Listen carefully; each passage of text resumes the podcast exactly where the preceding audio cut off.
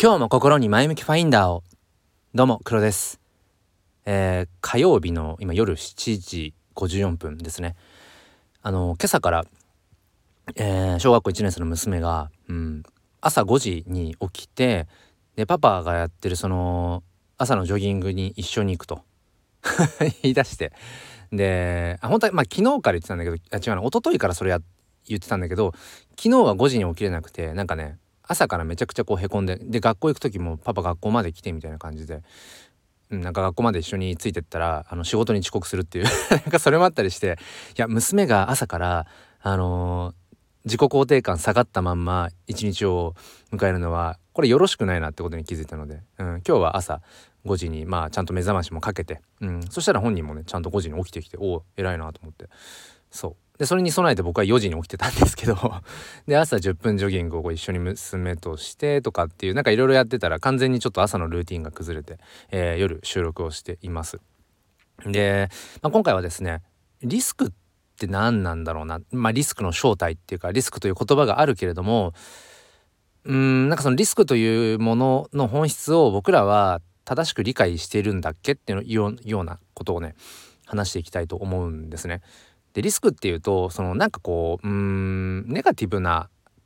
イメージがあると思うんですよ。これはもう僕自身もまあそうでしたというか今も完全にそれは払拭できていないとこなんですけど、まあ、リスクっていうとなんか損失とかなんか危険な何かがあるとかねうんそういうイメージがあると思うんですけどいやでもじゃあリスクがないってこの世にそんなものってあんのかなってふと思ったんです。で、えっ、ー、とざっくり結論から言うとリスクってあのー、なんだろうな。行動のことだと思うんですよね。うん、でリスクそのものリスクというものそのものにはいい悪いっていうのはないんじゃないかってちょっと思って。例えばですよ。あのー、まあ家の外に出ていく、うん、まあ外を歩くとか。これもある意味リスクだと思うんですよね。うん、外を歩いてたら家の中にいればうん例えば起こりえないことだけど外を歩いていたら鳥の糞頭に食らう可能性あるじゃないですか。あとはまあね車が突っ込んできて引かれちゃうってことも可能性がゼロじゃないですよね。家の中にいたら鳥の糞を頭に食らうとかごめんなさいこれ朝朝もし聞いてくださってる方ごめんなさいね。食事中とかだったらごめんなさい。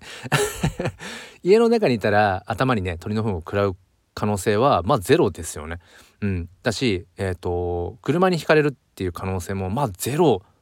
だと思うんです。まあその道路に面した家に住んでいたりとかしたらちょっと分かんないけどね。うん。っていうわけじゃないですか。うん。その外を歩くっていうことにもある意味そこにはリスクがあって。だけど外に出かけていって何ていうのかなこううん進んでいかなければ例えばそのうん海の景色を見るとかまあ家海のそれはちょっとあれだな文脈が破綻してるな。あの 海が見える家に住んでたら海見えちゃうから家の中からも、うん、だからなんだろうな家の中からは見家の中から見えない景色っていうもの。それは家から出て、まあ、歩くなり移動をしない限りね他の景色っていうのは見れないですよね。うん、だからなんだろうな何をするにしても必ずそこにはかな、うん、リスクっていうものがあってじゃあ例えば家の中にじゃあずっといればそれってノーリスクなのかっていうとそうじゃないと思うんですよね。うん、確かに家の中にいれば頭に鳥の糞を食らう。何回言ってんだそれ。こともないだろうし、うん、車にひかれる可能性っていうのもまあゼロに近いと思う。そういうリスクはないかもしれないけど家の中にずっとこもってるとやっぱりなんだろうな。メンタルがちょっとこううん。内に内に塞ぎ込んできたりしますよね。僕一日中ずっと家にいるってそんなに何日もできないし、うん、あとはやっぱりうん太陽の光に直接当たるっていうことも家の中にずっといるとそれ難しいですよね。まあ、窓越しにとかだったらまあ日光浴びることできるかもしれないけどやっぱりその外の空気を吸いながら太陽の光に当たるってやっぱり全然違うと思うんですよね。だそういうことがやっぱりできなくなることによって、まあ、健康を害する可能性はありますよねっていうリスクが出てくる。うん、例えばずっとソファーに座ってねずっと座ってたらそういううん危険的危険なリスクみたいなのないかもしれない。うん、だけどずっと ソファーに座ってたら腰痛になったりとか、うん、なんかこう筋力落ちてくるとかそういうリスクもあるわけで結局僕らはどんな行動を取ろうとしても必ずリスクがあるんだろうなってことをふと思ったんですよね。そうだから僕らは常に選択をしていて瞬時瞬時で行動をとっていてでもそれっていうのは全て背中合わせでリスクというものがある。うん、だけどそれはうーん何て言うのかな。うーん当たり前というか、うん、何か行動を起こせば逆に行動を起こさなくまあ行動を起こさないというかずっと部屋の中で一箇所にとどまってね座ってるっていうのもそれもそういう行動ですよね。だから僕らは常に何か行動をしてるんですよ。で行動イコールそれをリスクと書き換えるのであればリスクと書いて行動というふうに、うん、読むのであれば僕らは24時間リスクにさらされてるんですよね。って思ったらリスクってネガティブなことじゃなくて、うん、必ずそれはついて回るものだしリスクを取るっていうのはそれを置き換えればまあ行動するっていうふうに、うん、取れるんじゃないかなって思うんですよね。そうだからなんかリスクっていう言葉がなんか一人歩きしてるような気がちょっとしたし僕もそういうふうに捉えていたなって思うんですよね。そうで特にそのリスクマネーお金っていう文脈がくっついてくるとよりなんかうんなんか危ないとか危ういとかうん危険なイメージが出てきますねリスクマネーっていうと。だけどお金もこれ同じで結局うーん何て言うのかなそのリスクを取れば取るほどだからその行動を取れば取るだけ例えば遠くに行けば行くほどその分普段は見れない景色が見えるわけですよね。うん、見たことない景色が見える。それと同じようにお金もやっぱりなんだろうなその金額に応じてやっぱり見える景色とか得られるものっていうのはうんよりこう大きくなっていくはずなんですよね。そう基本的にこの資本主義社会においてその価値に対してその対価としてのお金というね、うん、基準があるわけなので軸が物差しがあるのでうんまあ全てがあってわけではないけれども基本的にやっぱり金額がこう値が張るものっていうのはそれ相応の価値があるはずなんですよね。まあ、中にはなんかそのブランド的に付加価値としてうんもうその例えば商品のうん機能とかうん、品質で言ったらもうほぼほぼ同一。だけど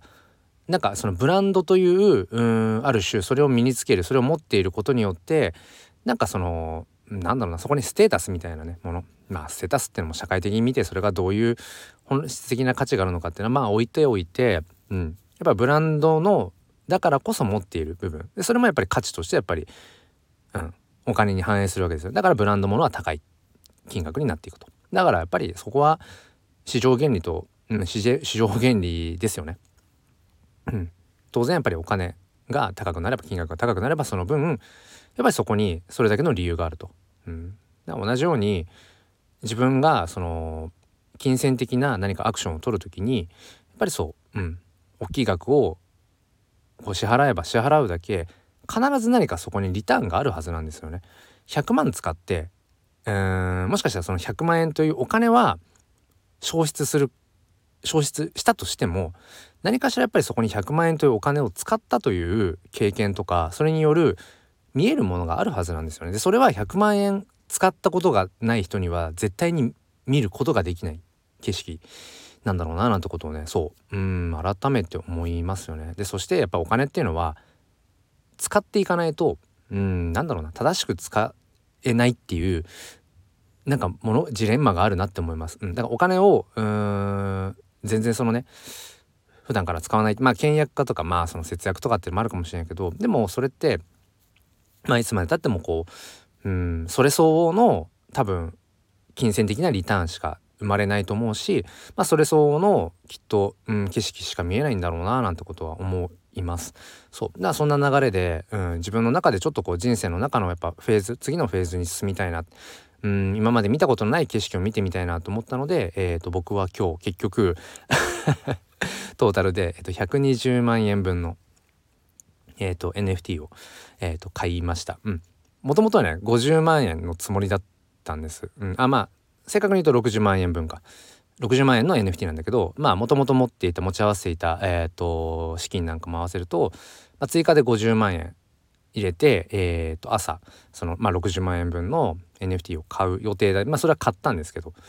なんかのね手違いでね、えー、もう50万 資金をなんか動かしちゃってたみたいで仮想通貨の方に。そうだったらあの、もうちょろっともう20万ぐらいもう大して変わんないかってなんかもうね思っちゃって。うん。朝は50万でちょっとビビってたのに。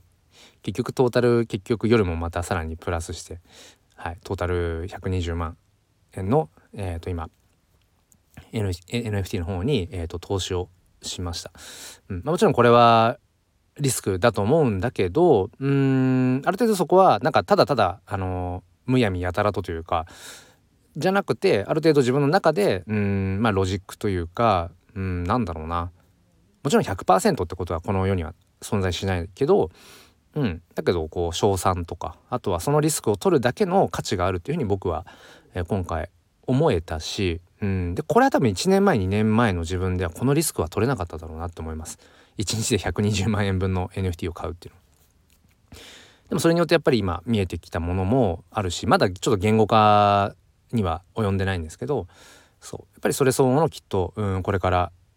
うんまあ、景色とかっていうものが見えるんだろうなって思うしそれを見に行きたいなっていう、うん、そういう思いもあったので、はい、そんな感じでリスクを取ってみました。まあ要は行動をしてみましたということで、えーと、今回はですねリスクって何だろうねって話で結局リスクとは行動のうん度合い行動のどれぐらいのそのなんだろうな、えー、歩幅で距離で進むか動くかっていうことがリスクなんじゃないかな。決して別にネガティブな意味じゃないんじゃないかっていうそんなお話をさせていただきました。皆さんはどう思ったでしょうか？そして、えー、どれぐらい普段リスクを取っていますかということで、えー、お付き合いくださりありがとうございました。それでは、えー、今日もそして明日も良い一日をお過ごしください。ではまた。